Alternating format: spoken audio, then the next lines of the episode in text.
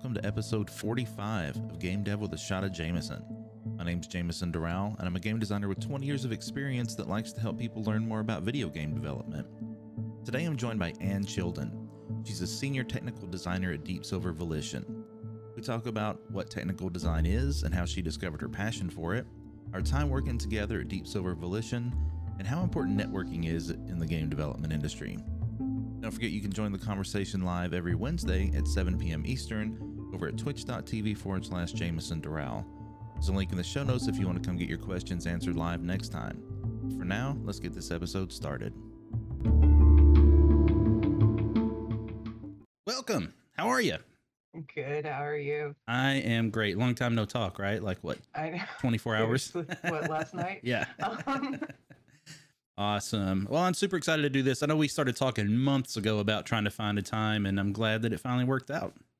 Yeah, it is one of those. Is like every time.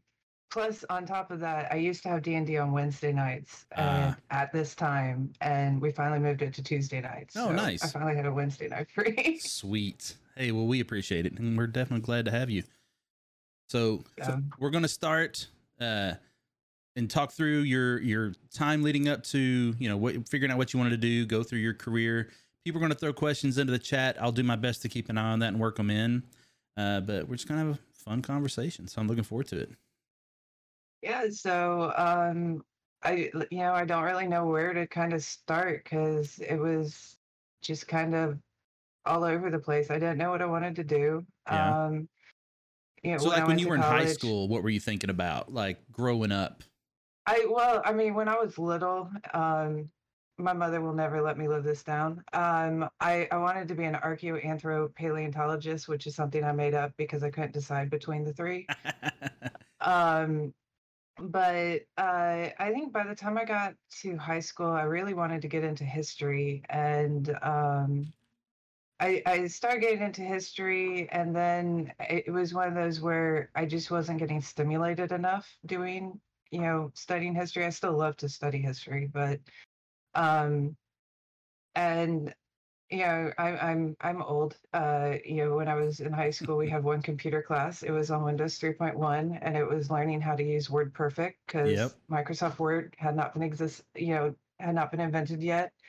And um, so I think when I was in college, I took a high, uh, uh, like intro level computer programming class um, where you learn like Visual Basic and HTML and all of that. And I just kind of um, realized I loved playing with computers. And I mean, and I had a like I had a Commodore 64 growing up. We had a PC in the house and everything, but um, I never really, you know, thought about going into computers until I started going to college and trying to figure out what I wanted to do. And then um, I never thought about doing games. I didn't even know it was like an option to make games for a living. And uh, I was in school for computers, uh, computer engineering, and um, I was working at EB at the time, uh, Mhm. EB Games, and uh, one of my coworkers was like, "You know, you could just make games for a living," and I was like, "Ho- "How?"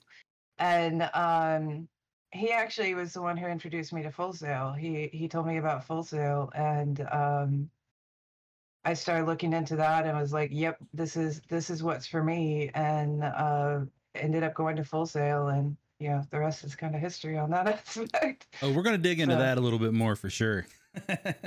What's interesting is I can tell that I am older than you because it was Electronics Boutique for me at first, and it became EB Games later. So yeah, it was electronics boutique when I started working. It was like software, et cetera. It was back in the days of software, et cetera. Um, and Yep. EB, the giant rivalry between the two. Yep. Um, and then uh, I ended up working at one that was uh, an EBX, Oh, which what's, is the fancy version. ooh. Um, and uh, so, uh, yeah, I worked at EBX and then I switched over to an, a different store that was actually an EB Games. That was after they had changed the name. And um, yeah, I actually remember, uh, I think when I was at Full Sail, I was in programming two and uh, Halo 2 and World of Warcraft came out at that time Oh, at wow. the same time. And my old manager uh, called me up and he's like, "Would you be willing to work one night um, to deal with the the uh, night um, rush of the midnight release?" And uh, yeah, I um, unfortunately I had class at night at that point, so I was like, "I'm sorry, I can't." But yeah, that was that was fun. that was a ton of games got released during programming too. Oh man, yeah, that's that was a crazy time. That's like what 2005, right? In, right in that neighborhood, I believe. Um, yeah, I think it was it was either 2004 2005. Yeah. Um, I think programming two programming two was a two month course at that time, and I when I was there, it split between the two. I, I Oh. had it on uh, like the first month was in December of 2004, and Uh, then January 2005. So, so but let, yeah, that was crazy. Yeah. it was a crazy time. yeah. So wait, so were you working there while you were at Full Sail? Did you continue to work No. there? or- Okay. No, I I um I was working in Tampa and I left EB and then moved moved up to Orlando to go Okay. full sail full time. Gotcha. So and okay, so let's talk about your full sail time when you got there. What what was your like initial impression uh, when you got to the school and and and saw the program? Because at this point, that degree had been around for about five years. No, well, it was um the the game dev program the the associates have been around for a little bit but we were at the very beginning of the bachelor's program Yeah, yeah, exactly. Yep.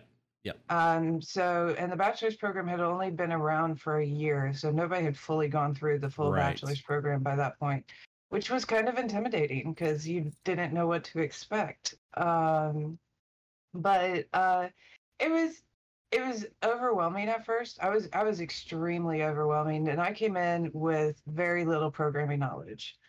Um, and I was with people who had been programming through high school and middle school and all their lives and i'm like i i struggled a lot on the programming classes but on the flip side i did really well with the math classes Mm. so um it was very easy to find like study partners because you could be like i'll help you with math if you help me with programming um at, at the very beginning when we were doing calculus and linear algebra because i that was um like my my area that i could feel comfortable in but it was one of those like i was never bored in class. And that was always my issue in a regular university was that i would get bored. Yeah. and then i wouldn't do the work. And at full sales you can't get bored because things change so fast and you go through it so fast that it just you know fly through and you never have that opportunity to get bored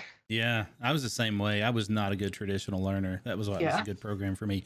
And I hadn't had any programming experience either, so I came in completely blind and scared the shit out of me to be honest. Like it was Oh, yeah. I, I was I, I think my first programming class I was just sitting there like it, it was a C it was a C class and I at that point knew basic I knew visual basic and I knew HTML and I was like uh I I have no clue and I'm learning pointers and all this other stuff and I'm just Oh. like pointers are so hard to learn at first. it, it they're hard to get your head wrapped around. Yeah. Once you get your head wrapped around it, it's it's like easy, but you know what? It's getting that initial learning curve. yeah, definitely.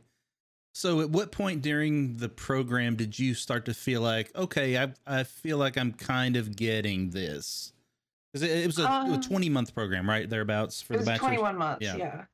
Um, I don't know. I I I went through a lot um during the program because I went into it thinking that I wanted to be a programmer, and then I started realizing I like design more, Mm. And and then I started having a mild identity crisis and trying to figure out. Am I doing this right? Am, am I doing the right thing by going into programming? And um, that was uh, I, I think like there there would be classes where it would be like yes this is for me and then there would be classes where it's like my god what am i getting myself into and um that i i think that lasted almost the entire time through full sail um and i mean an ideal in you know, full disclosure, I deal with uh, imposter syndrome constantly. So, you know, that was the other thing is like, it's, are you constantly dealing with imposter syndrome or are you trying to figure out what's really right for you or Yeah. what? So, We're more alike than I realized. That's funny. That's so fun fact Yeah. though I, I will bring this up um the month before and i actually have it somewhere in that whole section over there i didn't pull it out before um i got into this but there is a play magazine that i have that was right before i started at full sail Mhm. that you were interviewed for what Play magazine. oh I, no. uh, yeah, I'm pretty sure it's a play magazine. It's uh for I believe it was Munch. Uh, it was Munch's. Oh, it was for Stranger. Yeah, yeah, yeah. That's Yeah, what, that- okay. Okay. Oh my gosh. I don't know if I've ever even seen that. Okay, I, w- I will have to dig it out and find it for you because yeah, I I just moved and was unpacking it and was looking through these magazines and I'm like, oh, there's Jameson. oh my gosh. Yeah, I want to see that. That's funny. Yeah, Hmm. I, I I will dig it out and uh try and like scan it or something. Yeah. and send it to you. Well, see, this is nowadays you just take a picture with your phone, right? That's how we do Well, yeah, everything. I- I could do yeah, I would love to see about that. that option. Oh my! I can't imagine how ill-informed I sound. At you know, three years into the industry, me. Yeah, so that'll be interesting to to see. So yeah, I just I saw that I was like, oh, That's funny. So when you were like, as you were making your way through and getting to like final project, I love talking about final project at Full Sail because I think that's when everything starts to click for people. Was that the case for you? Did you like? Was that the moment for you when things started coming together? Um, I think actually, I think uh, SGP SGP was the first Sure. project class that we did. Um, I think that started to kind of put it together, and then final project really kind of sealed the deal. Was that still Dustin Uh, Clingman in SGP when you went yes, through? Okay. We still had Wheel of Misfortune. Yes. Okay. I see. I didn't have that, but I've heard a lot of stories. Yeah. Uh, Wheel of Misfortune is uh, there's one thing if I ever interview somebody from Full Sail that graduated within a certain time frame, one of my questions is always, "What was your Wheel of Misfortune?" and almost every single person remembers theirs. I've heard So they're we had- pretty bad. Yeah, or at least pretty difficult to deal with. Right? Localization. I, I think one of ours was localization, and the other one was uh, early submission. So we had to turn in early. So, so for those that aren't familiar, when you do your your final project at Full Sail, they they they would spin this wheel, and there's a, a bunch like a no, you know. this was just SGP. Oh yeah, yeah. Sorry, SGP. You're right. Sorry. They they would spin this wheel, and whatever came up was a, a, a basically a, a a bad thing that you would get thrown on to the top of your project that you had to deal with. So it's like to emulate. We never know what's going to happen in the industry, right? Like who knows what kind of problem we're going to have to deal with. This month, this is yours, and there's some doozies on there from what I hear.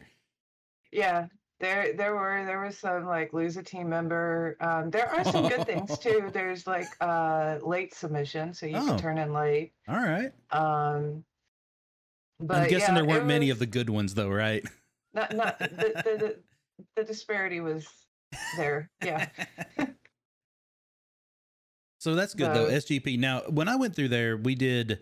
That's where we did our first uh asteroids clone and something else. That's what when I went through. That's what we did. So, but it sounds like you had a Um, unique project when you were there. Yeah, so we had there was SGD and then SGP was afterwards. And SGD you had to do like a Pong. I think um I know we did uh Bomberman um and another one that is escaping me at the moment. Um and then SGP was a two month project and it was a Mm. group project and you had to um, create it. And for most people, it was 2D. Uh, we had one group in our class that did 3D. Um, and yeah, it's uh, it's really your first major group project. Okay. Yeah, and and that's a thing that whenever people are learning how to make games and you're, you're trying to kind of grasp your own knowledge and, and you know kind of get comfortable with things now all of a sudden you're relying on you know a couple of other people that are also learning man that Yeah. that adds a whole new level of potential but mostly frustration right like Yeah, it it's it is one of those where it- that's where you see, you know, people's strengths and weaknesses, Mhm. and that's where you can identify your strengths and weaknesses. yeah Um, and I think that's one of the best things about that um, class was that you really could figure out where you wanted to focus Mm. and um, where you were most comfortable with. Um, and then also kind of push yourself out of the box of, you know, being comfortable and all of that and try and do new things. And um thankfully like my group we had an awesome group that you know balanced each other pretty well. And uh, same with my final project we had a really good balanced group where um we complemented each other essentially. And um that worked out well. Nice. That's rare but that's awesome. All right. So so then as you finished up that project that that was around the mid midpoint right that's the midpoint okay. yeah So then, as you kind of left there with with a, a better kind of feeling about everything, and we're moving through the second half of the program, what what was that like for you? Did you have Dave Arneson then? Did you? did- Yes. okay, good, good. Um, yes, I did. And actually, um, right after that, uh, I got to, uh, there was a brief time that there was this project at Full Sail called uh, Girls and Games. Hmm. And I got to work with Dave Arneson on that, um, which is basically uh, brought in some um, middle school and high school girls uh, and taught them how to use Game Maker and make their own games. Oh, that's awesome. Um, and it, it it was a really fun experience. Um, it's been, you know, really neat now seeing. Um, there's an organization called Girls Make Games that's very similar and does a lot of the same stuff. And um, I love being able to uh, partner with them and help them out where I can. And so, uh, but it's a great organization. Nice. And um, when I first learned about it, I was like, oh, I know what this is like. Yay. uh, well, going through Full Sail, you were probably one of the very few females, right? Especially in that program. Yeah, I think by the time I graduated in the entire program, there were six. Yeah, there were none Um, when I went through, so at least yeah. it's getting better, right? I, I was, uh, when we started, there were three. And when I graduated, it was just me. wow. Ooh, that's. Hmm. We we should dig into that a little, but uh, but that's yeah, that's uh that sucks. That really sucks. I I I hope and and now I I I'm hesitant to to mention it yet, but we've got to do so much more to to encourage females in this industry and make it a, a better and safer place. And I mean, it's such a wild, what a interesting time for you to be on here with with what's happening today with with Activision Blizzard. But yeah. I mean, it's it's just. Ugh, I don't even know what to say about it other than like my heart's broken. You know, like we we we we got to be better, and hopefully, even with education and everything we're doing, we can get better. We need to just make the whole thing better. Yeah. I will say this, like I love going back to Full Sail now and you know, whenever they give me the opportunity to come back and speak, um, because I go into rooms now and it's like over half of them are female and I'm just like, oh my gosh. Um you know, I don't know how to handle this. Um and I, so I love going back to Full now because it is making it, it has improved a lot. I mean, when I started in the industry, I guess 15 years ago, um, I think we it was only like 10% female, and I think as of lo- the GDC survey that they did, it's like 21% now. So nice. I mean, we are moving in the right direction. Yeah, So- that and we have to. We got to get better. And luckily we are getting better. We we see that it has improved and it but it's we still got a long way to go. A long way to go. But we'll get there. And hopefully these kind of things will be a good catalyst for making the right kind of change. So, Yeah. but let's talk about you. so, so as you're finishing up your time, you get to find what was your capstone project like? Was it at that point? Was it a four month pro uh thing or how? It's five. It was five. Okay. Five months. Um, so the first month was solely design, I believe. Okay. Um, I forgot what the second month was, and then the last three months was the work. Well, it's usually like, uh, you know, the design, then some prototyping, right, and then the last three months of building, right? At least that's that's generally, you know, the way that they went. Yeah, we did because we kind of had to build our own engine and everything. Oh. So yeah, we didn't have tools back then. Right. Um, so it, it was one of those like I remember one of our classes we got to play with the original Unreal level editor. oh, Um, and that was one of my first experiences with editors and I loved it. Yeah. And I went from that to Neverwinter Night mods like almost instantly. I was like, oh, I have other options here. Um, but yeah, back then we had to build our own engine and everything. Um, so I think a lot of the second month was architecture planning. that makes sense. Yeah. And that that's such a wild thing too. Like you and I've been through this several times where the studio is building the tech while we're building the game, and it's such a terrible way to do it. But we often don't have the choice. But you know, in that scenario, that's what you had to do, right? You plan it, Yeah, and then now it's all coming up together, and that's that's really tough. yeah. Um, and I, I mean, it's even worse when uh, the laptop that has all your AI programming gets stolen in the middle of Final Project. Um, Are you serious? yes. Oh no. um thankfully like we did have source control so a lot of it was you know backed up but we Okay, did lose good. some stuff that had to be rewritten and you know we had uh one guy who was actually just dedicated not completely dedicated he did do other stuff but he really took over the ai and was able to make up um for that but uh yeah that was our our final project was cursed. Um, I mean, that's one thing I like about that, though, where you can kind of hopefully get a sense of what you enjoy and are good at and and dig into it a bit Yeah. more. Like someone being able to to really go into ai hopefully it's something that they liked and cared about. If not they they either learn they love it or they hate it right? One of those two things is probably going to happen. Uh, but Yeah. like coming out with some kind of specialty i think is is really nice. It doesn't always happen Well, it, it just kind of gives you an idea of where you want to put your focus, Yeah. especially when you're doing predominantly programming, because there's so many areas of programming that you can go into.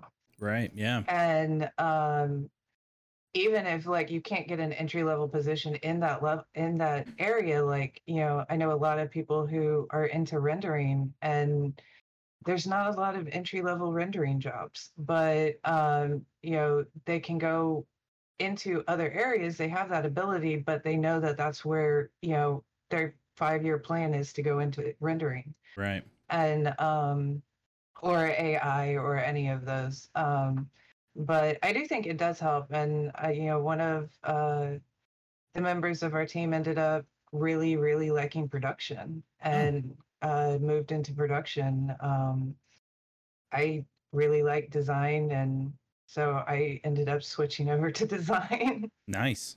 Well, it's design with a technical, like your technical Yeah. skill set is really strong, right? So, like Yeah. that's that's a that's a really good foundation for design. Because if you got the mind for it, and then you can actually build and prototype and and create the things that you're thinking about, that's that's that's really strong.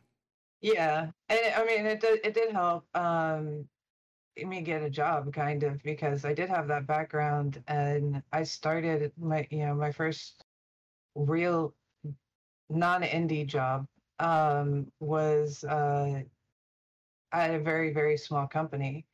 And um at the time I started we didn't even have a scripting language that we used. Everything Oh, was wow. coded um so being able to you know go into code and make the changes I needed to get what I wanted um, really did help. Yeah. So um, that was that was fun and interesting. And then it was really kind of crazy going to Volition and being like, I don't have to touch the code and oh my god, I have all these tools and I don't know what to do. And um, I absolutely fell in love with the tools because it was like, y'all don't know how awesome this is. Man, it, it does get taken for granted at times, I believe. Like Yeah. When you when you have nothing like we did going through those programs, seeing like having tools to just like easily do the things that took us hours before is it's, Yeah, it feels so good. It feels so good. it really does. I, I mean, and you know, now my job as a tech designer, like one of the biggest compliments or measures of success is when people say, I was able to do this and it's easier to just prototype it than it is to explain it. That's And yeah. yeah. That awesome. that that that always brings a huge smile to my face because I always get really excited when somebody says that. I'm like, yay! That's that's great. I love that. So, uh, when you were finishing up your time at Full Sail, did you know tech design was something that you were interested No. in? Okay. So, what was what, what was like your few last few months like? Um, my last few my last few months was you know a trying to get through final project, Right. um, and uh, b trying to figure out what I wanted to do. Did I want to go into programming? Would I be able to get into design? Um, you know, because it really was more of a programming degree than a design degree, and back then it was really hard to get an entry level design position. Yeah. And um, so it was really trying to figure out, you know, what am I going to do? Um, and just kind of like in massive freak out mode, um, just trying to figure out, you know, oh my God, I'm almost at the end of this and I have no clue what I'm doing.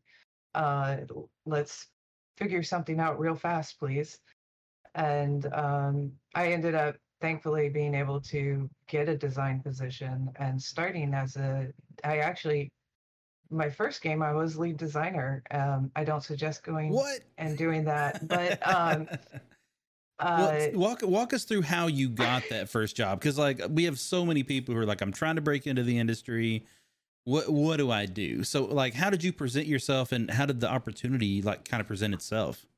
I um I had moved back home and you know was just working retail jobs until I could find something, and I was applying everywhere, and I was you know tr- same issue everybody runs into, just trying to break into um, the industry, Yeah. and I had uh I don't know where I saw it, but it was like some obscure website. I saw a listing for a design position in my hometown, which there are not a lot of game Oh studios wow. Yeah. Um, so I was like, oh, okay. And uh, I interviewed with them, and it was they were doing it was kind of like a port for Cake Mania 2 on the PC, but it was for the Wii. Um, and there was going to be, you know, some changes and whatnot. And um, I've been playing Cake Mania 2. I love time games like that. Um, and I love strategy games. So uh, I had been playing Cake Mania 2. When I interviewed, I did not know at all that had to do with Cake Mania. Um, so halfway through the interview, I was asked, "Have you ever heard of Cake Mania?" I was like, "Yeah, I play it all the time." And they're like, "Oh, really?"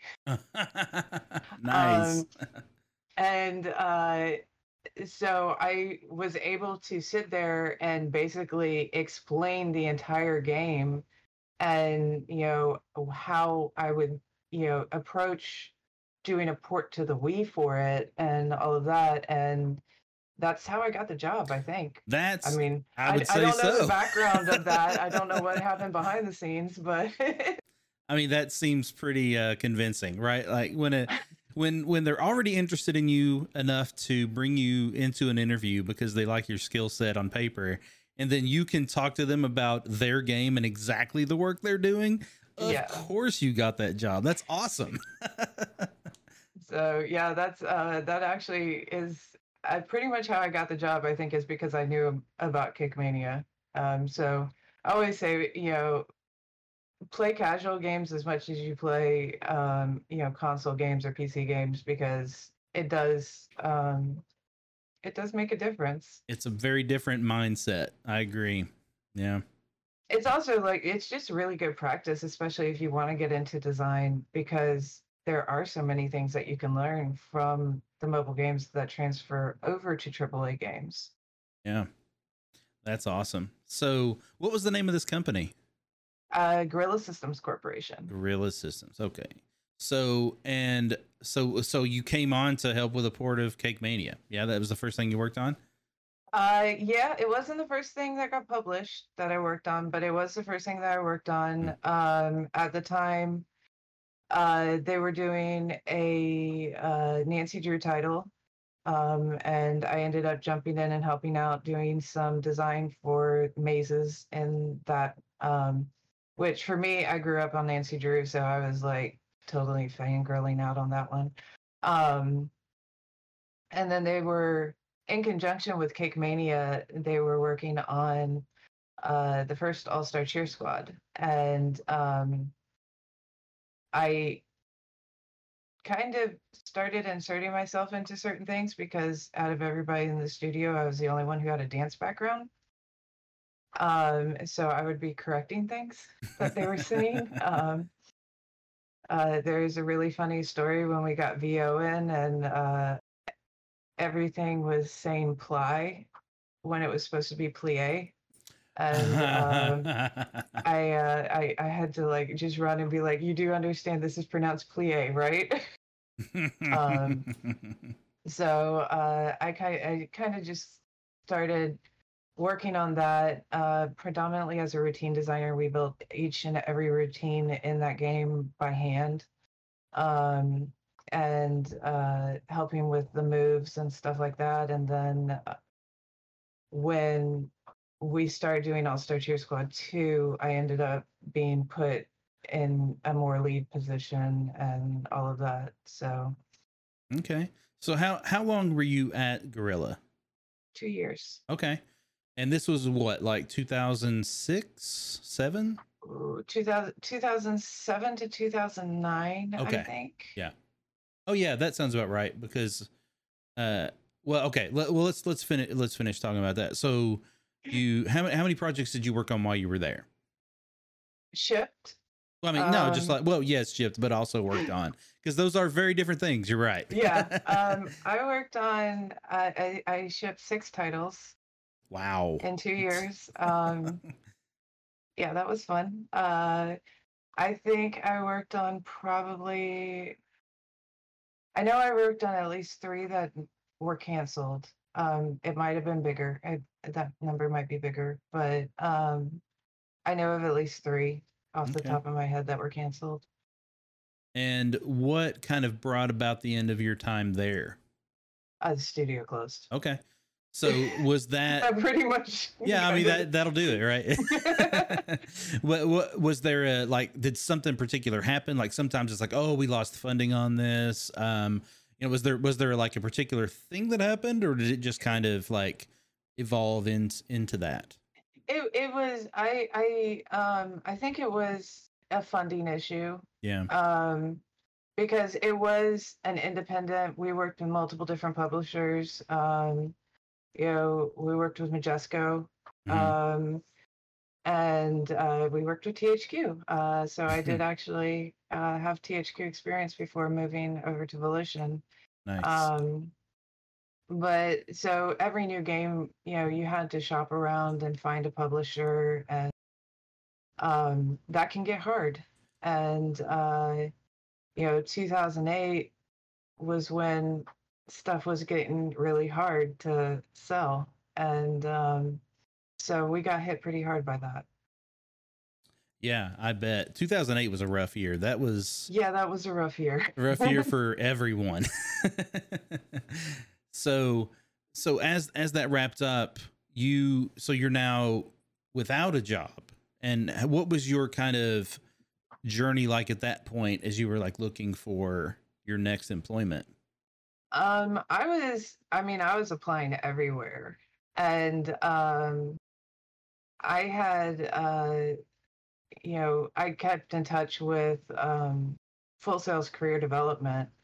Um, and any Full Sail's student watching this, make friends with your career development person because they are great once you get in the industry too. Yeah. Um, yeah, that that's something I'm I'm glad you mentioned that because that's not something people think about. Once you're even out and in the industry or even Oh yeah. just grad long past graduation, they're still a resource and you should use Yeah, it. they are, and um, you know, uh, I had gotten a call from um, Rob Coble was the career development for game dev at that time, and uh, he was like, "Hey, you know, I I have this opportunity. Can I pass your resume along? Do you mind if I do that?" I'm like, "Yeah, that's fine, but I've already applied to them twice and been turned down." And um, so he went ahead and did it and actually that was the time that i got an interview. Uh, but um, i had applied to volition two other times by that point and um, didn't, even, didn't even get to the interview round. And so um, that's the other reason why i always tell use your career developer because uh, sometimes that can just be what gets you in your foot in the door. Um, because the other times I I think I did just cold resume applications. Yeah. Um, and uh, that that was uh, Rusty had reached out to get the resumes um, from Rob at that time, and so I had just ended up getting into um, an interview with them and. I remember in the middle of it was my phone interview. My phone died in the middle of my phone interview. Oh no. um, and I was like freaking out. And um, thankfully, I was able to call back and get back into the phone interview. oh my gosh, that's I didn't know No, that. That's That was terrifying. Um, of all the horrible things that can happen in the middle of a phone interview, your phone dying is the worst. yeah. Um, That's So uh, yeah, so um, and yeah, I just started the interview process there, and uh, I had interviewed at a couple of other places, um, and some of them didn't pan out. Uh, some of them were not the right place for me, Yeah. and uh, then Volition happened, and I ended up getting flown out and falling in love with the studio, and.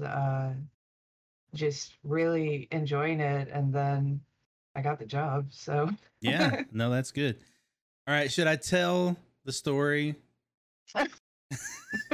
you can tell the story. I got to tell the story. All right. So, so just so you guys know, when Anne interviewed, uh, it was my first time meeting her, and during the process, we she told this story, and and the reason that I fell in love with her as a developer is because of this story, and I fought really hard for her to join us.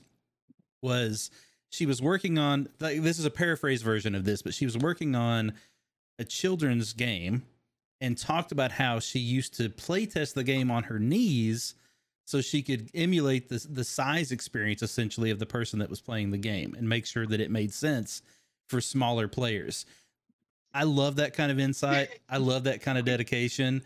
I wouldn't been able to do it because I can't be on my knees that long, but but that that just spoke a lot to me and and like just the thought process of that. And and it showed me that that Anne cares enough about her her player to think about their experience in that way. And I love that. And I thought that was great.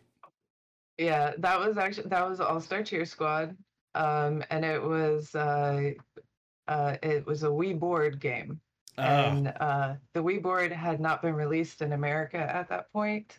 Um, so we had to import the Wii boards, and we were still trying to figure out what you could and could not do. Um, and we had a lot of stepping off and stepping back on, and it was like, how fast can you do this with short legs? Because I'm relatively tall and um so i i was not a good test subject and uh so yeah i got on my you know knees and did cheerleading routines on the Wii board on my knees to see if they were physically possible you should have filmed yourself doing that like that. there or did actually you? might Yeah. be video footage somewhere um hopefully it is hidden Right. um for all eternity but You're going to yeah, assume there- that does not exist, right? That's funny. But so this was then what you said 2009 that you joined Volition? Um, I joined Volition in 2010. Okay. Uh, so I think Gorilla closed at the very end of 2009, and then I started. I actually just had my 11 year anniversary last month, so I started in June. Um, Wow, congratulations. 2010. So Nice. That's great. Yeah, I, and obviously we were super glad to add you, and it's been a, you know, obviously a good place for you for this long. Uh, so, so let, us talk about your your start at Volition. Uh, when and I don't remember, I forget details like this. So, when you got there, it was what Saints Row the Third that was happening. Is that right? Yeah, it was. Uh, we were wrapping up pre-production on Saints Row the Third, um, and uh, I came in. I think right before the end of pre-production and right before production started, Okay. and uh, that was overwhelming. Um, and I was again the only female, and um, you know, not knowing really where I like whenever you start at a new job regardless of gender or anything you st- you have that time to try to figure out like what can i say what can't i say you know all of that and I'm doing that right um, now. So yes, I get it. um and uh so i was and i was really kind of just thrown in and was like given all these tools and i picked them up really fast. And i also had scripting experience and back then uh, a lot of our uh a lot of our missions were done via Lua scripting and uh, when they realized that that was the case then i could do Lua scripting and all of that they're like oh so we're just going to give you this oh, instead of pairing you with a, a, a gameplay programmer. It's like here.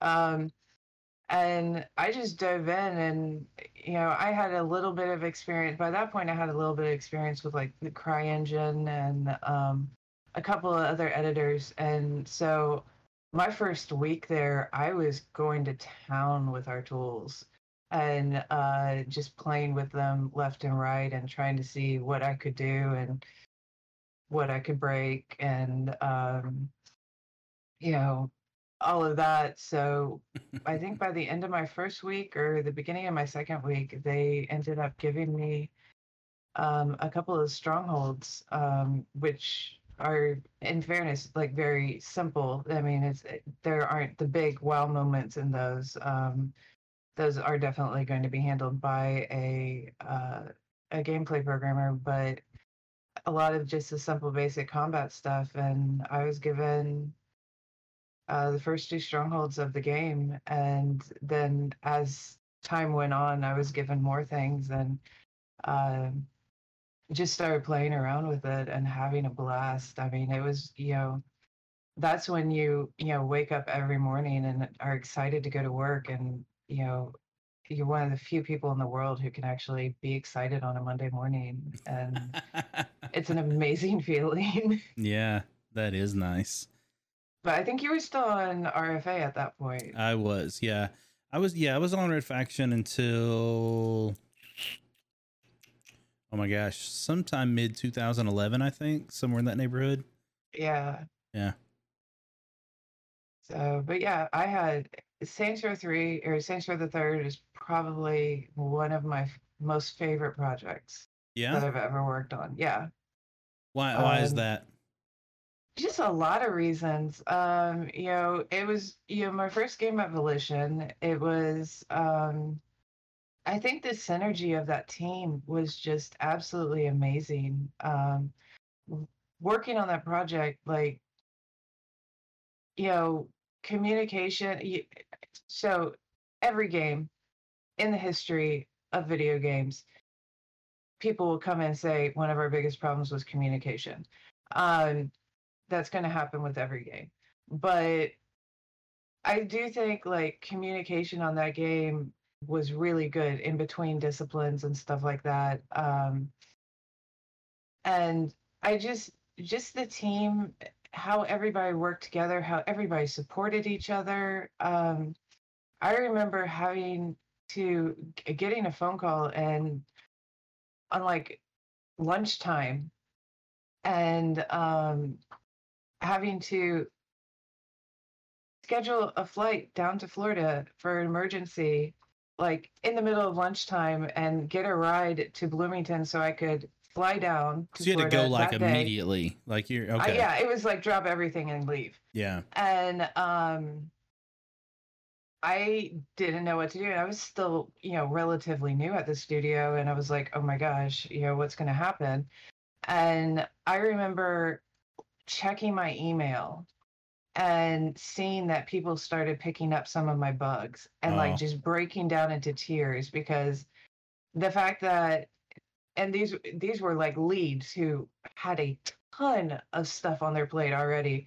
And um you know just being moved to tears because of it, that they were willing to do that for me. And when i came back i was just like i can't believe you did this. And you know one of them looked at me and they're like you would do the same thing wouldn't you? And i was like well yeah but and he's like all right then and um it was really it was just a family type atmosphere and um everybody got really close on that project and it was just a ton of fun That's i that's mean awesome. ultimately it was a ton of fun No, that's that's great. I love that.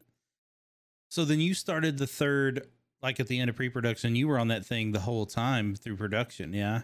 through production yeah So what was uh what was your favorite part that you worked on, oh god or a notable Oh. part, if in if not favorite?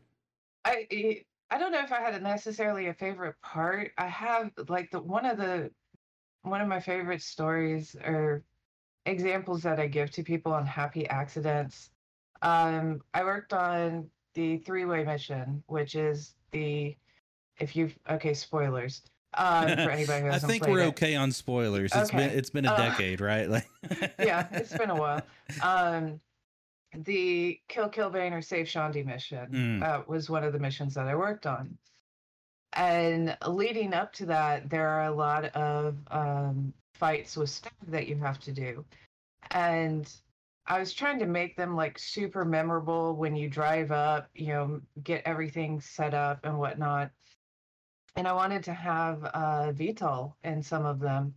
And I had set up a VTOL and everything and went to test it and um, kind of forgot to put a pilot in the VTOL to fly it. and uh, but as you're pulling up to the battle, no matter what area, what way you pulled up to the battle, it was this massive VTOL flying straight down and crashing into a building. And it was just like this super awesome moment because I forgot to put a pilot in the VTOL. happy And accident. I love those happy accidents. You get such cool stuff from that. And like to this day, anybody who comes to me is like, well, I really want, you know, this really cool scripted moment where this vehicle crashes. Just kill the pilot. nice. Yeah, kill the AI that's flying it because that will lead to this really cool moment. And um, that has worked on several occasions. Um, it's one of my favorite tricks. That's good to know. I'll keep that one in mind. That's funny. So um, yeah, it's it's like just things like that. You know, when you do that for a year and a half and you have moments like that constantly, um, it really just does kind of add up and make just a really happy memory. That's awesome. I'm glad you had such a good time on that. That's awesome. I didn't Yeah, work on that project, obviously, but like I agree with the family vibe at Volition. It was it was a very good, very good thing. I like that a lot. Yeah, it it was it was you know everybody had everybody's back, and um, that at the time just really meant a lot to me. Yeah. That's great. So, So as you were uh finishing up that project, did you work on DLC for the third? What was what did you move on to as you finished I- that one up? didn't um i briefly did uh a little bit of stuff with um insane i think i can say that because it was announced um and uh then shortly got moved over to a project that you were lead on That's true. so I was actually on Insane for like a month too.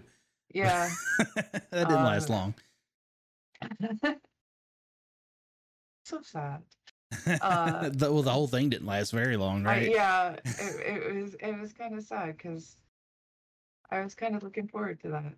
yeah. Um, even though I still cringe every time I see the trailer on YouTube because it's got the needle going into somebody's eye and it's just like, ugh. It's so so hard to watch. Man, But yeah, um, so that's when I started working with you. uh, Actually, right after that. yeah. So that was the early days of Saint. We call it Saints Row Four Classic, now. Saints Row 4 Classic. yeah, that was a fun time. That was the first project I was straight up design director on, and uh, I was scared to death. Like, but it was uh, it was a good time. Yeah, we had Yeah. you. We hired Ryan McCabe for that. I'm trying to think of who all the early the early designers were on that. Do you remember who all was part of the early crew? I said my Um, memory's so bad with this kind of stuff. Yes, Lorcan definitely in the chat. He was he was on that early crew as well. Uh, I think um, I I think we had uh Matt. Yeah. Um. Uh, Dave. Uh, yeah, Dave, because I was initially in systems, and um, Dave is a great guy to learn from with Mm. systems. Um, and Manny. There's a Marissa in the chat too. I had to so so the early the early crew like from the from the like the director level was me as design director, Marissa as the lead PM. We had Nick Zitman as the tech design director. We had Jason Whiteside, and we had as the art director, and we had Ryan Spencer as the uh the te- uh, the programming director. Programming. Yeah, and then uh, Jim Boone is our as our executive producer. So that that was a fun crew. Like we had a, we had a lot of fun with that group. Oh, it was really fun just brainstorming because we came up with some crazy things. We sure did. We came up with some really crazy things. Oh man, I see. This is the the time where I don't know how much I should actually say because like there's there's so much about that game that that went away, right? Like that just ended up not happening at all. Uh, and Yeah. we'll, we can talk. We'll talk a little bit more about what ended up happening, but um, we had some fun stuff in in the early part of that game that that I think could have been really good. And who knows? Like, I also don't want to say things because who knows what what's happening with future titles or whatever, right? So, because Yeah. always we put stuff in a backlog and it's like, eh, maybe down the road we'll do something with this, you know? I still have uh notes from those brainstorming Do you really? I do. Oh um I save I save notes for everything. oh my gosh! Um, so, because it well, it also helps because if you come across a bug or a problem or something, and it's not a common thing that you instantly know the answer to, you know, you can go back and look at your notes and be like, "Oh yes, this happened. This is how you fixed it." oh my gosh! I need to so do yeah, more I of still have the notes from those. yeah, I definitely need Uh, to do more of that. My memory is so bad. Like I don't, I forget the details. Well, it's not that it's forgotten. It's just my recall is bad. So as soon as someone brings it up, I'm like, oh yeah. But man, there's so much that's just lost in there that I don't know how to access right now. yeah, but that was that was a fun time, and uh, getting to prototype and that was a lot of fun. And at that time was also uh, we did um, kind of an evaluation on all our tool all our tools. Yeah. and um, I was part of that group. Uh, so I was given all the editors to play with, um, and was having. I had an absolute blast. Like that was like two weeks of pure heaven for me. uh, every time I get my hands on a new editor or new tools, it's like Christmas morning for me. I'm such, I'm such a geek when it comes to that.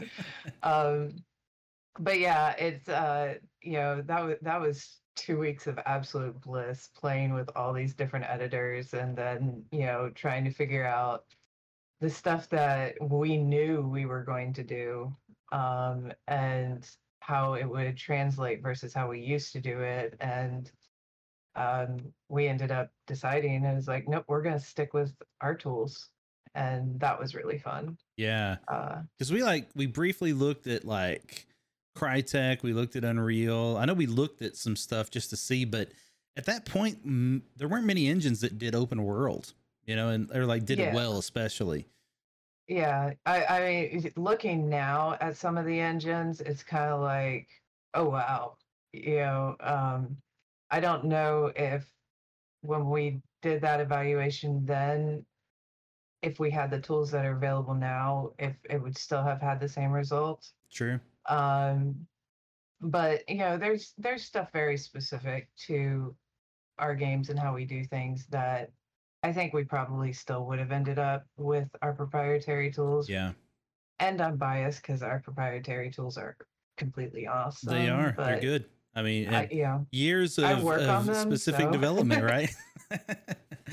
and and you know, it was also really good that Volition, especially at least over time and at that time, really keyed in on its its urban open world development, right? Like Yeah. we we build cities and you know we, we do this kind of gameplay and that was when you're that clear about your what you're good at and understanding that and develop around it i think that that really puts you in the right place to do things well going forward Well, it helps drive decisions. Um, And so, in, you know, if you know that you're going to have that target, um, and this goes for anything, not just, you know, volition, but any uh, tools, any games, and stuff like that. Once you know what your target is, you can start developing and architecting to that and not having to worry about weird edge cases that you're never going to have to deal with because you have that target and you're not going to deviate from that target. Yeah. In, the chat, uh, Dingus just said it's it seems like a huge benefit to have an engine tailored to what you're doing, and that is true. But it's also a lot of work, right? Because you have to build all of that, and and especially with that game, we were building tools while trying to design and prototype and build a game, right? That's that's a tough thing to deal with, and you kind of have to uh, you have to what's the right way to say it? you have to accommodate in a lot of ways right you have to be flexible in how you're doing things and, and some things don't build up as quickly as you would hope because you're kind of waiting on some stuff right Yeah, and especially when you do um, new tools and stuff and things that people aren't used to, there's a certain amount of education that you have to deal with and uh, prepare for. And I mean, I there was a there was a good chunk of time um, after I moved to CGG, and I know we're going way forward in the timeline here, but um, I had probably six months of my life dedicated to training people on how to use visual scripting.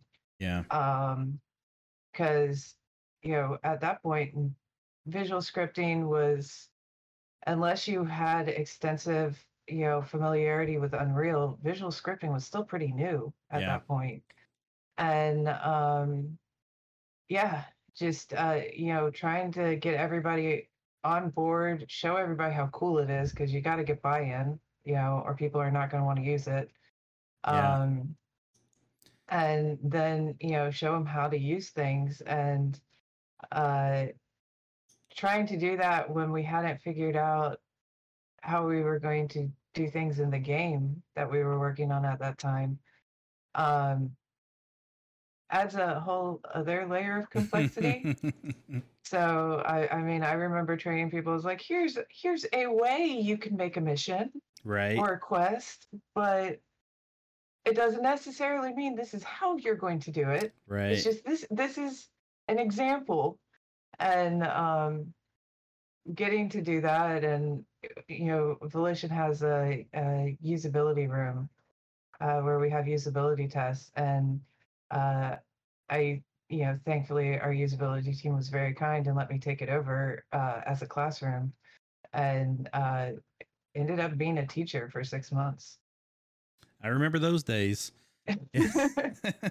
you know, it also takes the right champion for something like that too, right? Because like me, Rusty had a huge Unreal background. Like he loved Kismet and all of that stuff. And me, Yeah. everywhere I worked had proprietary engines. And at EA, I worked on three projects with with their own visual scripting tools. So I came in knowing what the power of that was.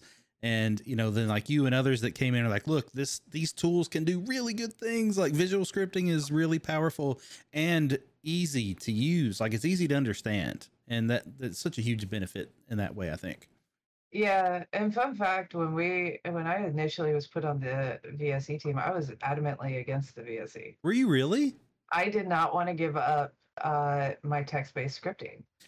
Um, and so it was one of those where once I got on board, it was like, okay, yeah, this is this is what we're gonna be doing. This is awesome. And like once I started playing with it, I'm like, oh, this is cool. I can do a lot more now. Um, but yeah, I really I struggled at the very beginning because I didn't want to give up text-based scripting, and that's largely because I do have the programming background and I can, you know, bend things to my will. And Yeah. um, thankfully, you know, working on the VSC team was, you know, absolutely wonderful. Um, and uh, Barley. he's kicking in his sleep I remember when he was a puppy. yeah i used to have him around the office when he was less than a year old man he was man that that's crazy to think because that was like 2015 right oh my Yeah. gosh Whew. Barley used to be tiny for everybody who sees how big he is now. He actually used to be really small. small-ish right like Smallish. he was a 20 pound puppy so i mean he's not Yeah, but he could still fit in your lap. I that's mean, true that is true i've got some fun pictures of when i would bring him to the office that was good times did i ever tell you about the time he took a crap in the hallway No. I was trying to get him outside and and I'm like dragging him toward the elevator. Oh. He's going down the hallway. Oh man. And I'm like, all right, I gotta get him out real quick. I gotta try and clean this up. Like that was a very stressful time for me. oh man Yeah, I can imagine. He's getting a treat now. Oh, you heard that. yep. That that word. Okay. Good boy. I know it's it's wild seeing how big he is now. Yeah.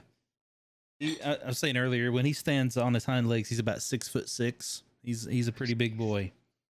I'm glad he doesn't know how big he is, and and he's a very good listener. So My favorite are the giant dogs that don't realize that they're giant and actually think they're lap dogs. he used to do that. I had to break him from that one. Yeah, I remember that. Oh my gosh, he's definitely a handful. But anyway, where were we? we I get distracted by animals very easily. oh, me too. Um, I'm with you. I am with you. So I I I have Bat, my my cat Bat, uh, who will take over meetings very often. Oh yeah. Um, and now I have another uh, a, a, another one uh, Bandit who is not allowed in the office because she will take over the webcam and pull it down. oh Um, yeah, that that's not ideal. yeah, learn learned that really fast. She's not allowed in the office. Um, so uh, we were talking about the VSC. I'll Oh, talk yeah. about the VSC all night. I mean, you can sit and I'll I'll sit and talk about that forever. Yeah, no, I, I'm sure, and and I'm sure we'll cover a lot of it.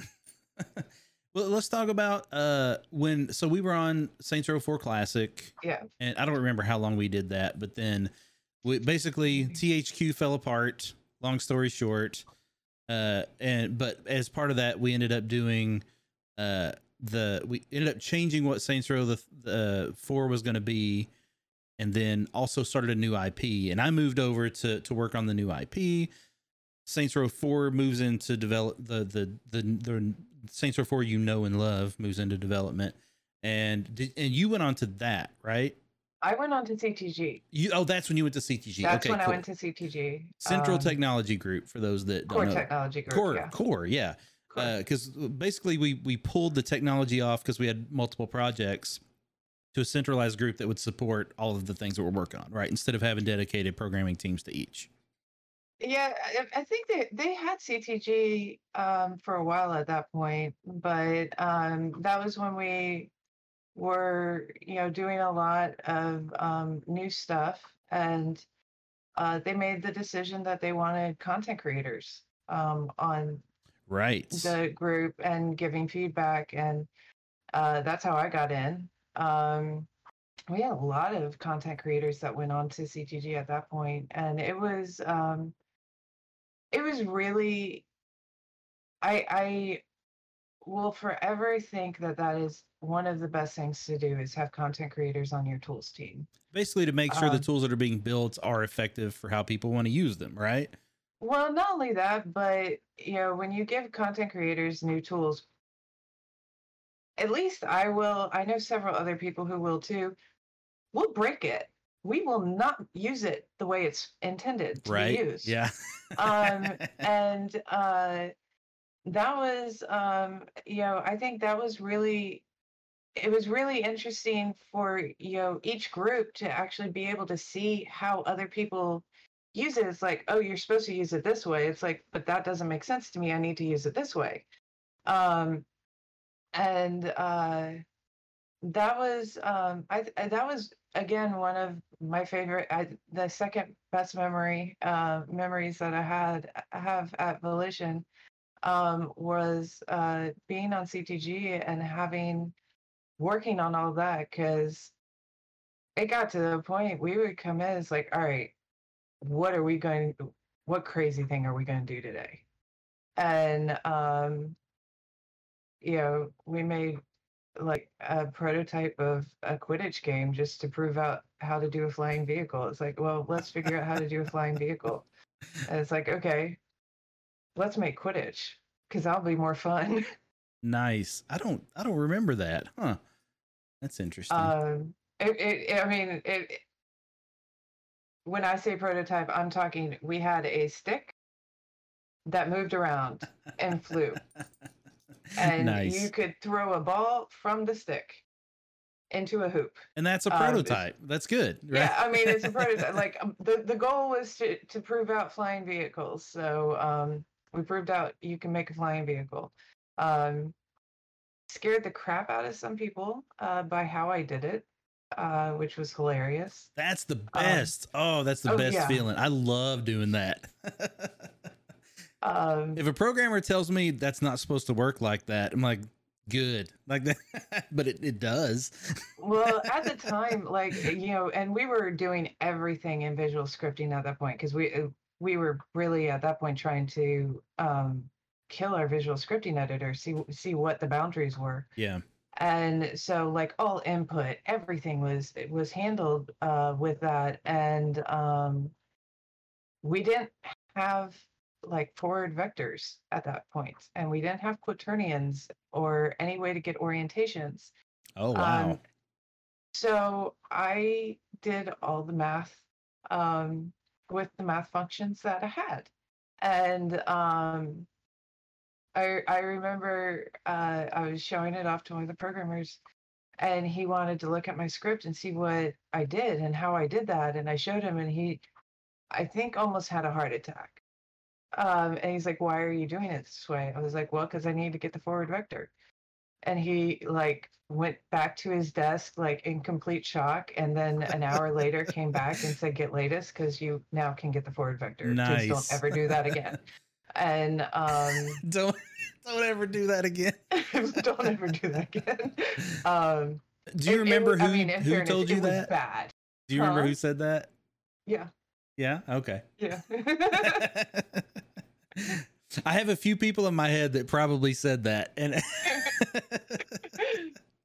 um, but yeah, it was. It was. You know, that's how uh, we uh, we got so, a lot of our nodes. We actually got that way was uh, me and Randy just pushing the boundaries of what we could do. And be like, uh, we kind of need something to handle this because this is the other, only other option. Um, and uh yeah that that's how a lot of stuff ended up getting in there and we just had so much fun yeah, that is fun. I love that.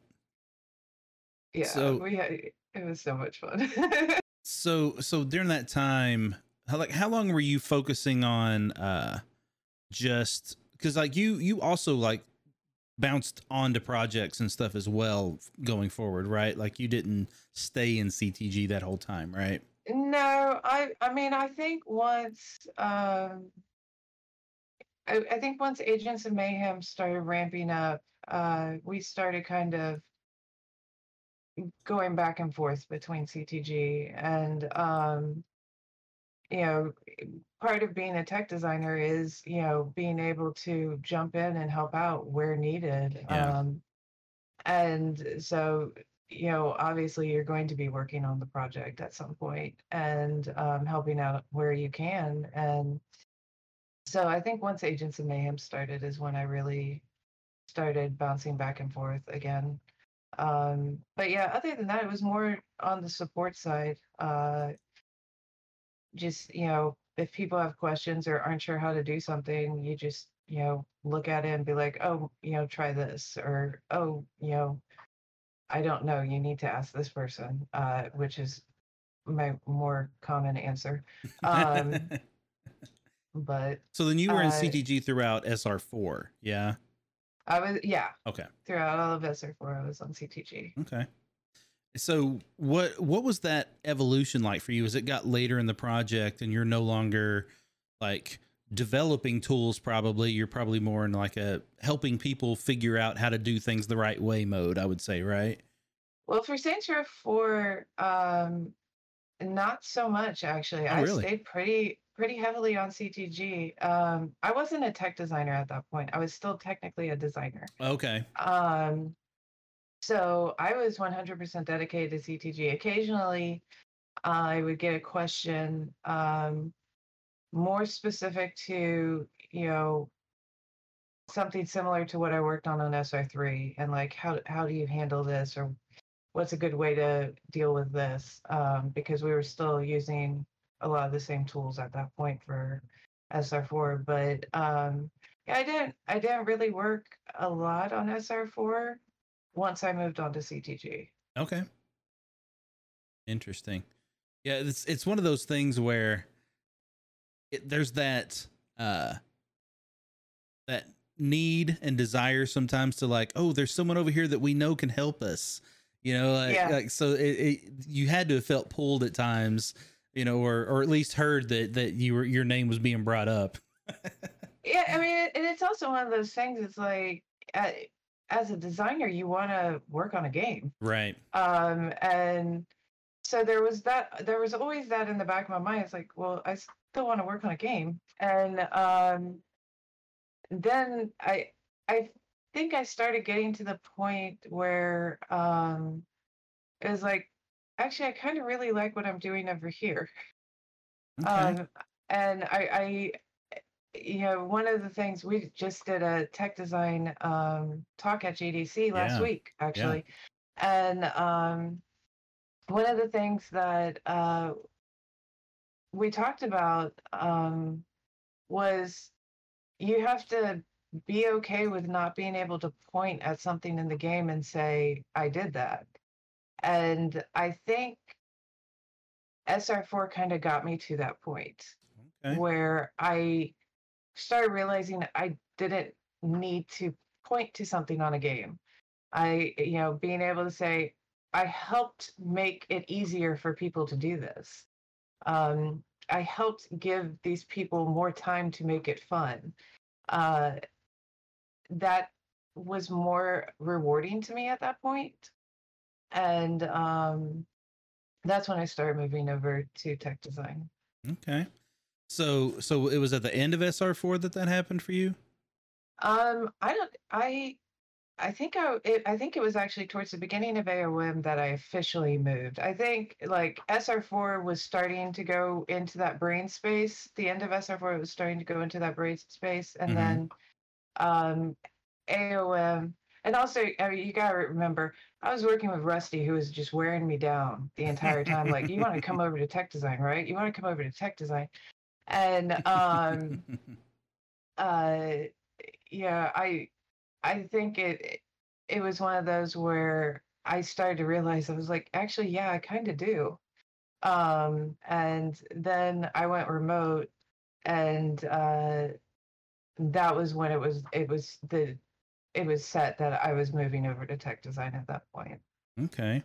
So going remote, that's that's another thing to talk about because at that time that was not a common thing No, across the industry. So you wanted to move back to Tampa, right where you're Yeah. from. And what what was that conversation like for you? um, I, I mean, I, I I left for medical reasons. Mhm. Um, and I had gotten to the point where I was going to have to leave Volition to come back to Oh, okay. Florida or something, and I didn't want to leave Volition. And um, I was talking to a friend of mine, and you know, she was just like, "Why don't you just ask if you can go remote?" And I was like, "Cause they're not going to let me." And she's like, "Just ask." You know, if they say no, you already know you're good with it.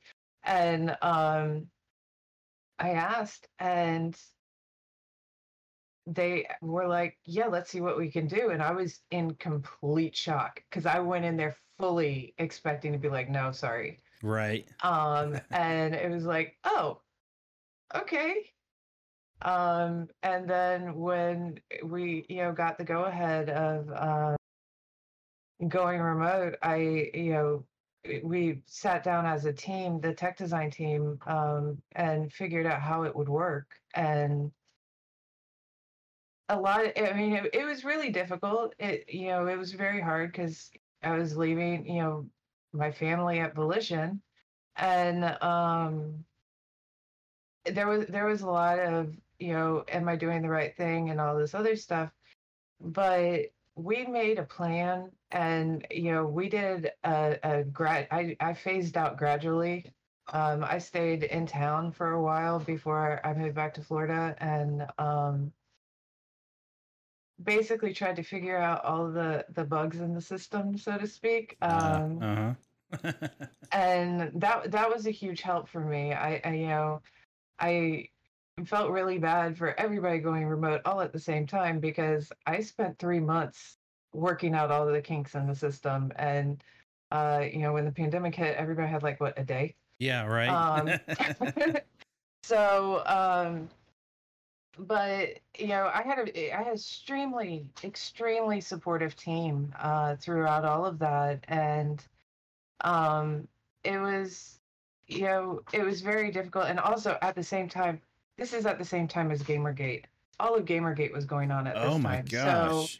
um you know that was like just a whole other layer of craziness that was happening and i just had a super supportive team and it was like we will figure out how to make this work and um we did we we had a major plan of like this is how it's going to work and all of that and i remember at one point i was like i had been in florida for over six months and I was talking to somebody on chat and they're like, well, let me just come down to your desk. And I'm like, dude, I'm in Florida. And they're like, what? And it's like, I've been remote for six months now. And it's like, I talk to you every day. How how is that possible? And I'm like, um, and and that was one of those that was like, yeah, I went remote, but I was always seen yeah. um and uh yeah that it, it it was it was very stressful but it was one of those where it was like um you know that team was my family uh hardcore to this day they still are yeah.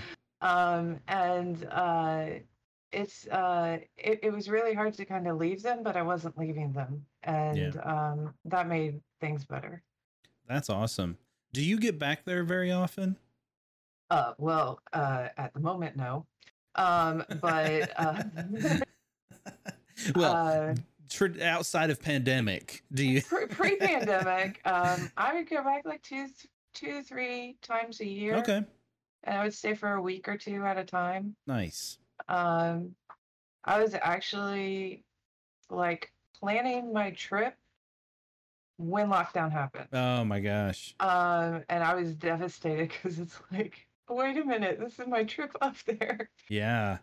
That's something I'm thinking a lot about, you know, joining Insomniac is how often am I going to get to either North Carolina or, you know, LA after we're done with pandemic to, to visit the studio. So I haven't been either one yet. So I'm, I'm looking forward to it someday.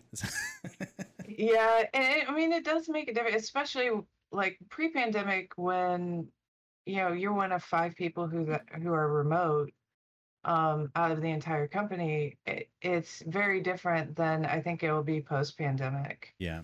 Um, but there is a lot of stuff that is just hard doing remote, especially in tech design. We shoulder surf all the time Yeah. and um you it's it's kind of difficult to shoulder surf when the shoulder is 2000 miles away Sure. um so uh yeah i would the ongoing joke was whenever i would come into town i'd never sit at my desk um i i never sat at my desk i would maybe spend an hour at my desk. Every other second of my trip is going to be at other people's desks you know figuring out what they're doing helping them in person in meetings um all of that. And uh yeah i get i i get tired after my trip. Um but yeah because i'm i'm running around i would get i used to wear a fitbit and uh i would get notifications like are you okay? And it's like yeah i'm just on site this week. And it's like okay. It's like you are 'Cause you doing way more than we're used to. Yeah i would go from like 200 steps a day to like two you know 20000 and it's like yeah no man. it's just because i'm on site and you know when you're constantly seeing people through screens it's like i could technically message them but i'm just gonna walk over to their desk Yeah, that's the right time to do it. Yeah, absolutely. Well, and also that FaceTime is really, really good for, you know, helping people remember you're a real person, you know? yeah That's good. so um but yeah it's, it's always fun to go back on site and see everybody and um you know get to participate in like studio events and everything um which i will say you know one thing about this pandemic is that a lot of stuff that used to be predominantly for like the on-site people um has now been kind of expanded to include remote employees nice. and um not like they were intentionally excluding us before it was just one of those it was like you know we you, you know bagel day Oh, yeah. um so now we have remote bagel day oh, really? How does that um, work? uh so there's uh for people in um in town Mhm. uh there's uh they do a drive up where Okay. you can drive in and um put your order in and get a bagel um and then uh for those that are remote uh they send us gift cards so nice. That's we good. can we can share in bagel day That's awesome. Do you guys do any like group Zoom things? Like, do you do you see more of that during the pandemic? oh yeah Yeah. Um, yeah, especially at the beginning of the pandemic, uh, one of the first things that we started doing were having like water cooler time Nice. or coffee break time and um just and it's not so much like a company wide one anymore. I think we we tried to do that, but it was just like too much. But I know a lot of teams will do it, and um, you know, just groups like you know, we we used to have the Magic the Gathering group, um, and uh, the lunch group, and I don't know if they are doing stuff, but you know, similar groups like that uh, will meet up and you know just have you know 15 minutes together. Everybody talk about random things that Nice. are not work related and um yeah just kind of keep that connection going Yeah. That, that's the biggest part of this pandemic is you know the loss of connection Yeah, that's the part that I've missed a bit is just the the random shooting the shit about something. Like Yeah. I, I have to make sure I'm doing that through Discord and stuff, you know, like just so I get those moments. well and the other thing is is you want to have that time set aside so it doesn't take over your meetings where you actually Sure. are trying to get work done Yeah, yeah, definitely. And it's it's so different. I'm I'm really curious to see how we are different as a people after we come out of the other side of this. And it's fascinating to think about. I can't wait to see. Yeah, I'm I'm I'm interested. I'm really uh for me, having been remote prior to this, um, I'm very interested to see how people act in hybrid meetings um after all of this now that they've been on the opposite side Yeah. and been in the remote side. Do you think meetings will become hybrid? Uh yeah. I I'm not sure they should. I, I think there's a lot of things about meetings in person that aren't good. That like I, I feel like i- sitting at my desk and being in a meeting with the same people that are in the office on Zoom, I think is better than being in an actual room with people most of the time. I I agree with you, and I think that's going to be more the norm. But I still think that there will be, in some cases, hybrid meetings. Yeah. No, there will. I, I agree with you. I agree with you. I just feel like we'll do more of, of this kind of thing, hopefully, Yeah, than than, I- than we did before. I agree. I think it's going to be a lot more, you know, over chat meetings, um, especially because now working remotely is becoming more common.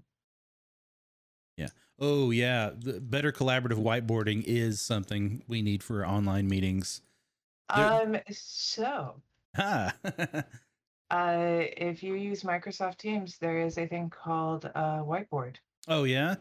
and it is uh it's a shared whiteboard across everybody in the meeting and everybody has their own marker and can all write on it now granted you're trying to write with your mouse Yeah, that's um but uh yeah um i i absolutely love watching and talking to people about how they have dealt with that particular issue yeah. it's it's okay. Yeah. yeah, getting tablets I think is a great idea. I mean, and you could even do everyone could just have an iPad, right? If you could have the whiteboard connect separately on an iPad, so I'm like, you know, being able to draw on this thing while communicating through Zoom or whatever this way, I think that's a more realistic type thing that that that might make sense. You think about that. That might even be a thing already. I don't know. do you remember when i first went remote the head in the jar The head in the jar. where I had an iPad where I would be. Oh, yeah, yeah, yeah. Yes, I do. you were like that uh for what was it? Uh was it Silicon Valley where they had the robot with the face on it? I can't remember what show it was, but it was that that kind of Um, vibe. Or was that the oh office? yeah, I, I can't wanted now. the robot, and at one point I think we were talking about, uh, you know, jokingly, uh, talking about getting a drone and putting my iPad on that and allowing me to fly the drone um, Oh, around. that needs to happen. Like, well, those have cameras built in now too, right? So, well, but you you want them to Yeah, see you. you- That's the problem. yeah, you wouldn't be able to see me. Yeah. So, um, but yeah, I would uh, you know. fly up through the air vents between floors and uh, through the air vents. oh man. Oh yeah, we, we we had a day where we talked about that and just came up with all sorts of crazy things that we could do uh, with that. Um, sadly, will never happen, but um, it, it it was really fun having that little brainstorming session. Oh man. Well, that was like that was the way to to make you feel present, right? And for others to feel like you were present. Yeah, that was the way to get me into meetings. Yeah. um especially pop-up meetings um but if you've ever been on facetime or a video call with somebody as they're walking um you know that it can be very nauseating yeah. um and that uh became a problem Yeah, I could see that for sure. Man, and it's so it must be hard to not feel like a second class citizen in that scenario too, right? Where you're the one being called in, you're you got the delayed audio, you know, those kind of things, and you're and the people in the room, and this is why I think that the, the way we're doing meetings is better overall, especially with everybody being in other places, is you know, the you're you're truly present, right? Like as well as anyone Yeah. else is, instead of being something that people have to accommodate for, which we'll do what we have to do, right? Like that's obviously going to happen, but it definitely doesn't have the same feel. You know what I mean? yeah i think i got uh, much louder and more assertive uh, when I went remote. Um, because uh, it would be one of those is like, you know, don't forget to call me into this meeting.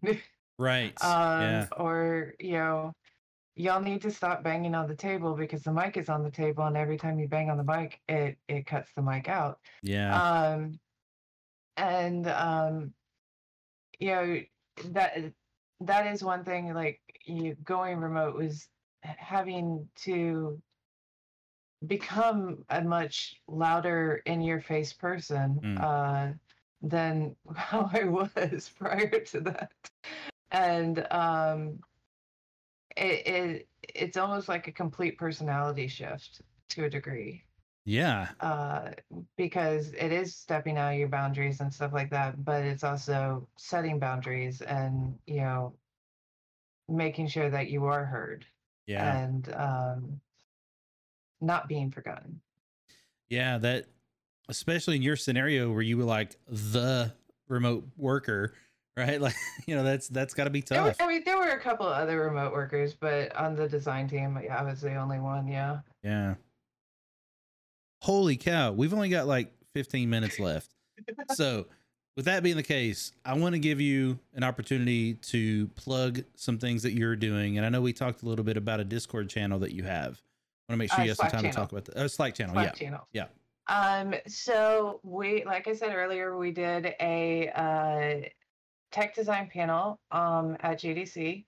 Uh, for those who have access to the GDC Vault, it will hopefully be up soon. Um, called "How to Avoid an Identity Crisis as a Tech Designer." Um, it was an amazing experience being able to work with all these other tech designers at other studios and create this panel. And uh, one thing we have is we have a Slack channel, and um, I just put a link in for the request. yeah, that's a form to fill out. Um, basically, you know, why are you interested in tech design, uh, or are you a tech designer? And um, we're just trying to build that up to build up connections between tech designers and um, be able to share experiences and learn from each other and all of that. So if that's something, if tech design something you're interested in, please, please, please sign up. Um, I'm a little bit behind in, you know, sending out invites at the moment, but I will get to you, I promise.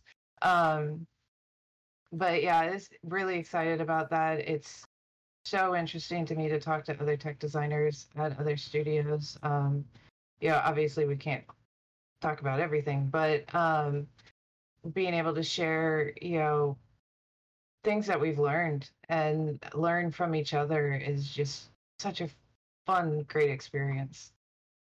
Yeah, so a couple things. I I put the link in there. I will add that link to the show notes as well for the podcast, so that'll be out there for everybody that's listening later as well.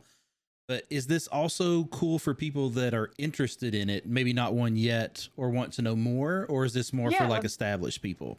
No, I mean, if you're a student and you um, think tech design is where you want to go, please, please, please uh, fill out the form. Let us get you into that. Um, you know, if you are just like, yeah, I have no desire to go into tech design, but I kind of just want to know what it is, just ask me, message me on LinkedIn. Um, but because the the Slack channel might be a little much for you, but if it is something that you're interested in, you know, definitely uh, join us. So it sounds like Come LinkedIn is the side. way f- you want people to contact you directly if they have questions. LinkedIn's a great way to to message me. Um, I'm not super active on social media, um, so uh, LinkedIn is a great way to find me.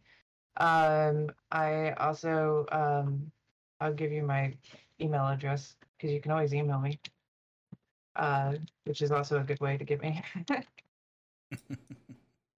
um, so uh, me to put that in the chat as well? yeah. Okay, cool. Go ahead.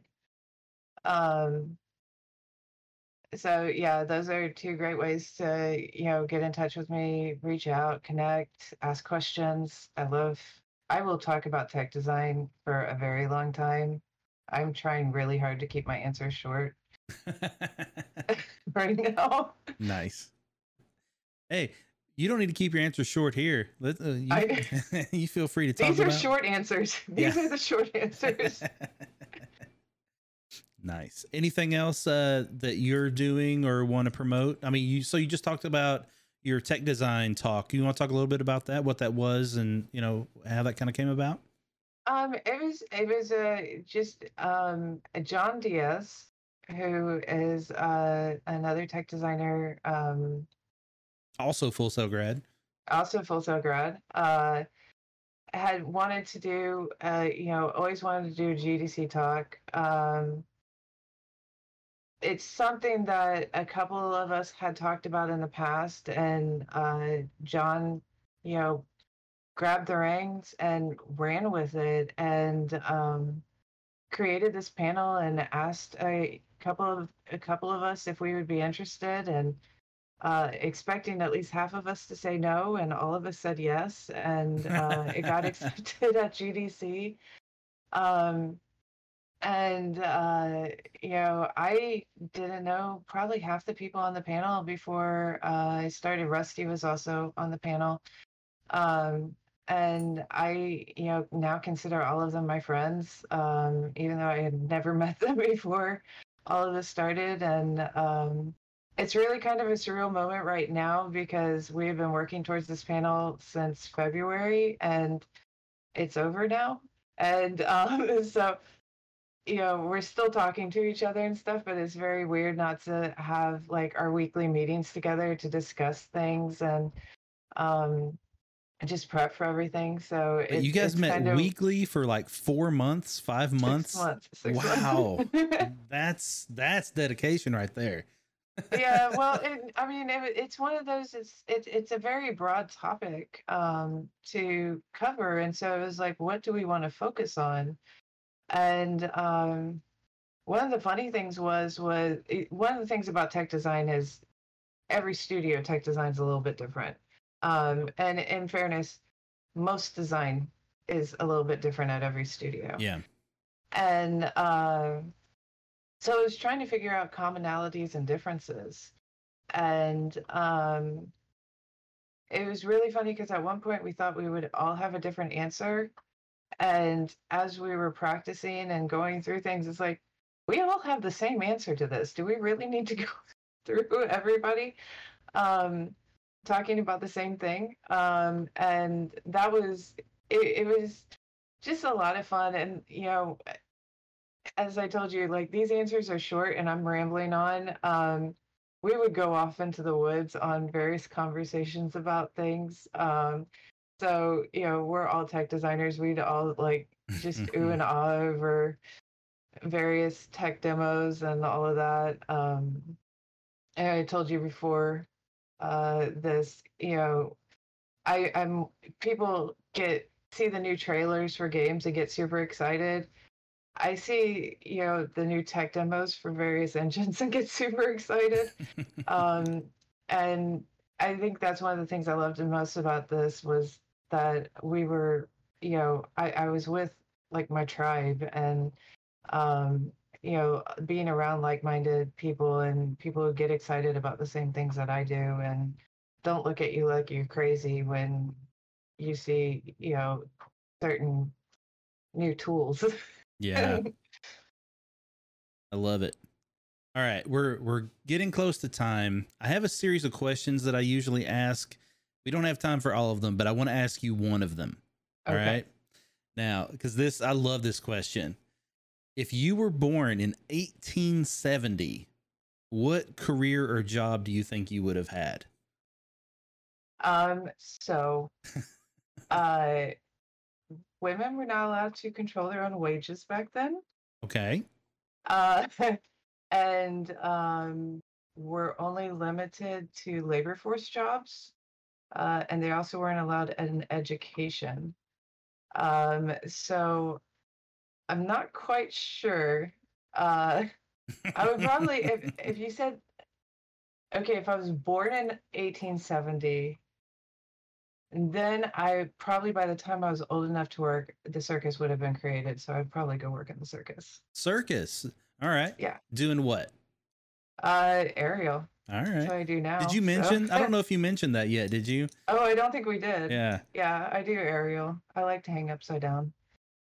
Tech designer for the circus. You could do that today. Again. Are circuses still a thing? Yeah. Like, are they? Like, I haven't. Like, well, I mean, obviously, like Cirque du Soleil, Yeah. which I love, but uh I haven't seen like just a straight up circus in at least a decade. I, I, you know, that's a good question. I haven't either. Well, now we got to see if Ringling Brothers is even still a thing, right? Yeah. All right. Anything else on your mind that you want to make sure people know about you or your career before we wrap up for tonight? Um, I have, you know, I don't know. Like I said, feel free to reach out. I will sit and talk about this stuff forever. Um, most people have to tell me to shut up because I'll ramble on for a while. It's not rambling if you're talking about something you love, right? Yeah, you know. Awesome. And I'm sure there are people who will reach out. And I appreciate you for doing this. I'm glad we finally found some time to do it. I And uh, know. there's been We've a, been trying for months. it, it's been it it might be more like a year, honestly, but Oh yeah, it's been actually, a while. It probably has. but thank you so much for doing this. Uh, I'm gonna jump off here and say my goodbyes, but I really appreciate you doing it, and uh, we'll talk to you soon. yeah. Well, thank you for having me. Yep. Have a good one. Talk to you later. Bye.